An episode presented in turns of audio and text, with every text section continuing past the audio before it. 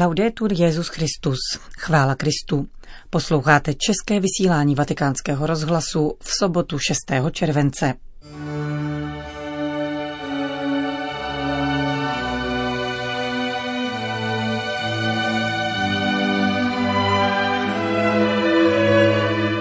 Papež František schválil ekvivalentní kanonizaci portugalského dominikána a sedm dekretů o heroických ctnostech. Sociální spravedlnost je hluboce provázána s ekologií, zdůraznil papež v poselství pro druhé fórum komunit Laudato Si. A v závěru vám představíme výstavu liturgických předmětů navržených Jožem Plečníkem, kterou hostí Vatikánská muzea. Od mikrofonu přeje příjemný poslech Johana Bronková.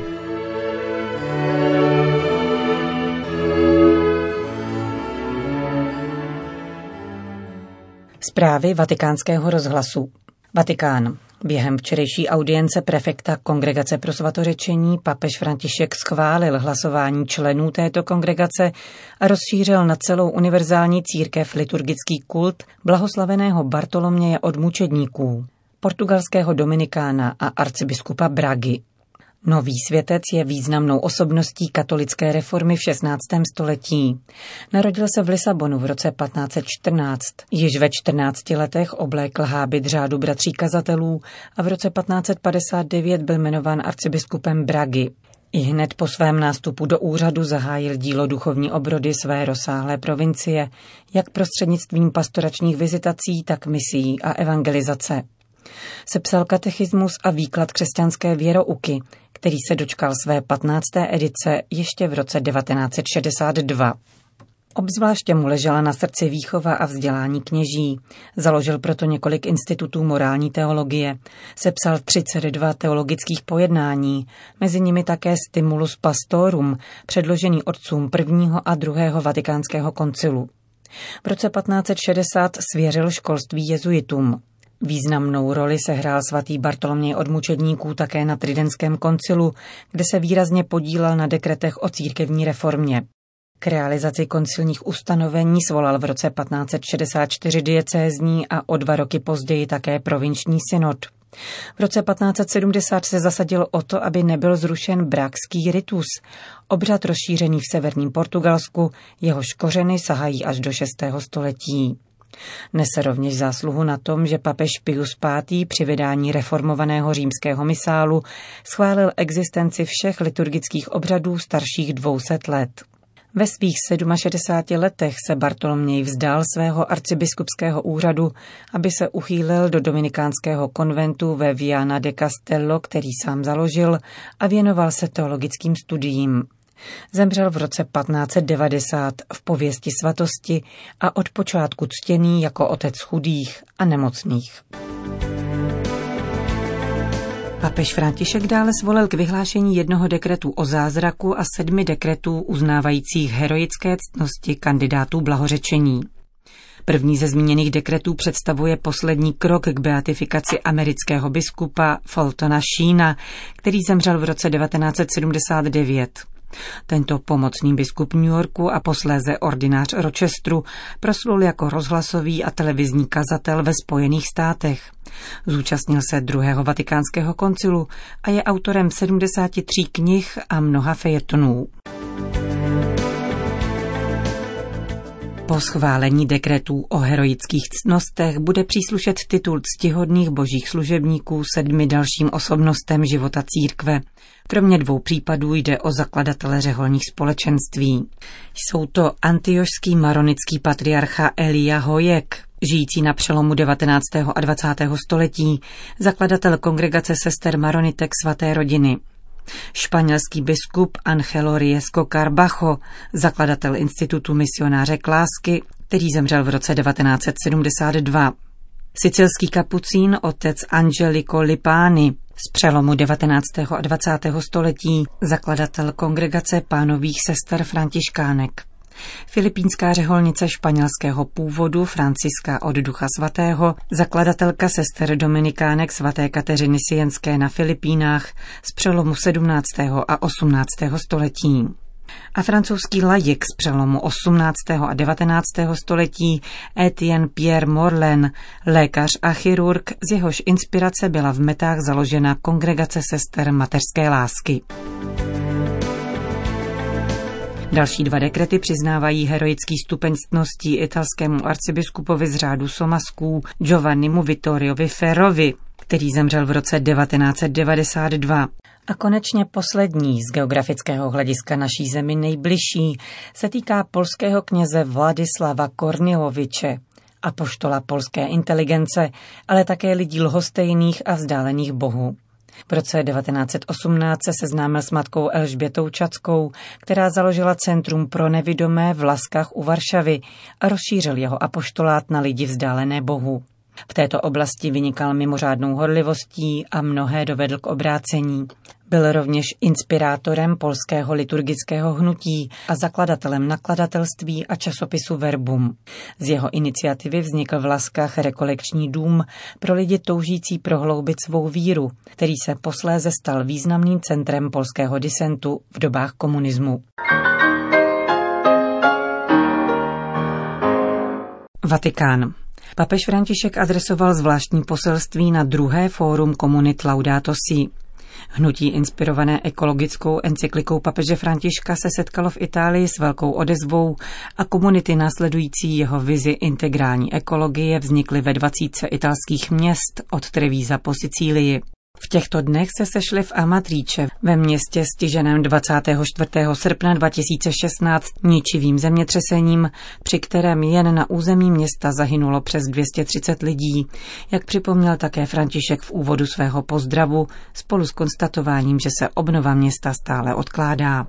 Zatímco první fórum tohoto hnutí se zabývalo otázkou plastů a jejich dopadů na ekologii, letos se zamýšlí nad situací Amazonie, která bude na podzim také předmětem zvláštní vatikánské synody.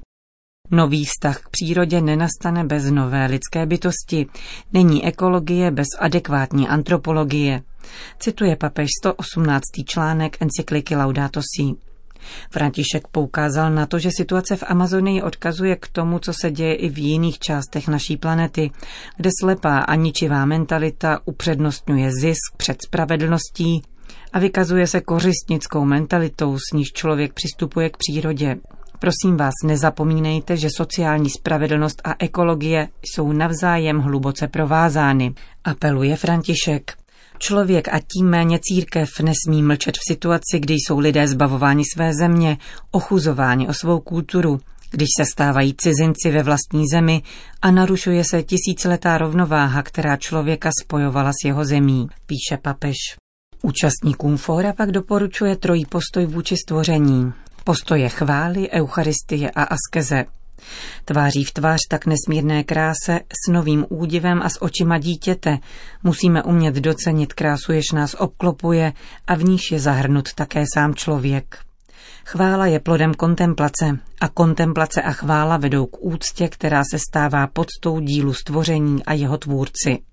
Eucharistický postoj ke světu a jeho obyvatelům podle Františka znamená umění postihnout dar, který každé živé stvoření v sobě nese, a do třetice vybízí papež k askezi jako schopnosti vzdát se něčeho ve prospěch druhých.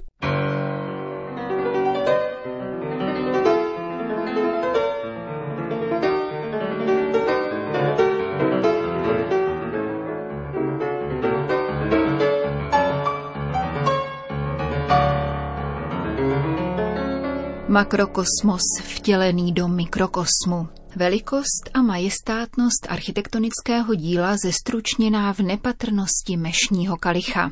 Ve schopnosti navázat osmotický vztah v prolínání těchto dvou uměleckých stvárnění spočívá výjimečnost a největší zásluha Jože Plečníka, slovinského architekta a designéra, jemuž je věnována výstava zahájená dvacátého sedmého června ve vatikánských muzeích.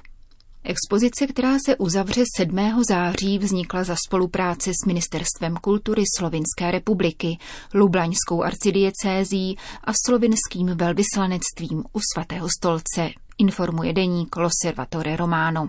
Jedná se o nevšední příležitost ke zhlédnutí třiatřiceti liturgických předmětů, které slovinský umělec realizoval v originálním a inovativním stylu a za využití moderních, výrazně ostrých geometrických forem. Zdobí je jednoduché grafické ornamenty anebo drahé kameny.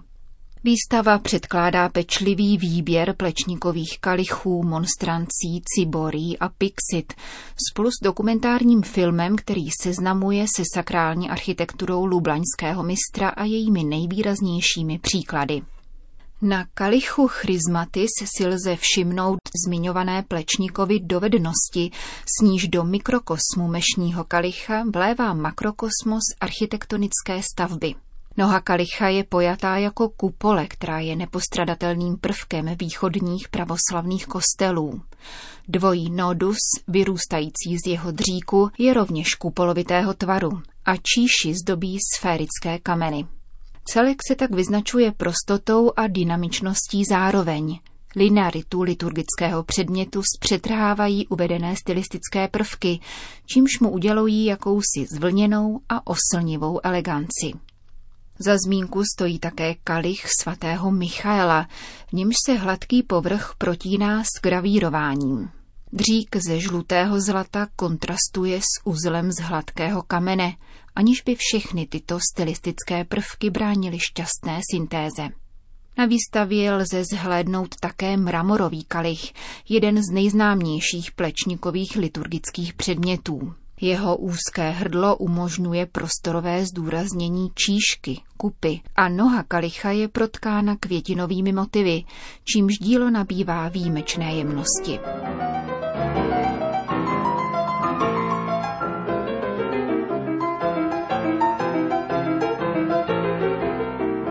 Výstavě v vatikánských muzeích vděčíme za dvojí, pokračuje deník Svatého stolce.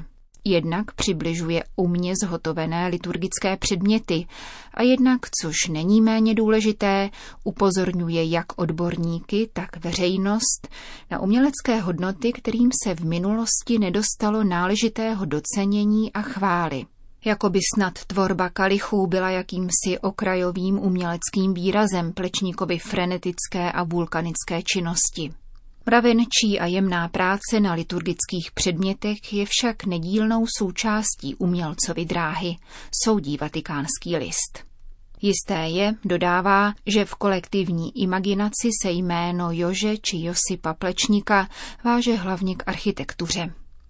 Stačí pomyslet na jeho architektonickou proměnu rodné Lublaně, ale též Prahy a Vídně. Nejvýrazněji se jeho umění projevilo v Lublani, pro niž projektoval první veřejné budovy a bytové jednotky, čímž zahájil proces její transformace v moderní město. Na velice krátkém časovém úseku dospěl k přesvědčení, že ze svého města učiní nové Atény. K dosažení tohoto cíle vypracoval dva urbanistické plány, čím z Lublaně učinil město s nezaměnitelnou fyziognomií a čitelným autorským podpisem, obdobně jak je tomu třeba u Gaudího Barcelony. Jak upozorňují někteří badatelé, přídech věčnosti, kterým oslovuje Plečníkova architektura, plyne z užití klasických forem. Jeho dílo lze považovat za absolutní architekturu či absolutní design. Nakolik se dnes může jevit nemoderně, je nutno přiznat, že Plečníkův klíčový přínos k architektuře dvacátého prvního století spočívá právě v odhalení významu klasického umění a absolutna.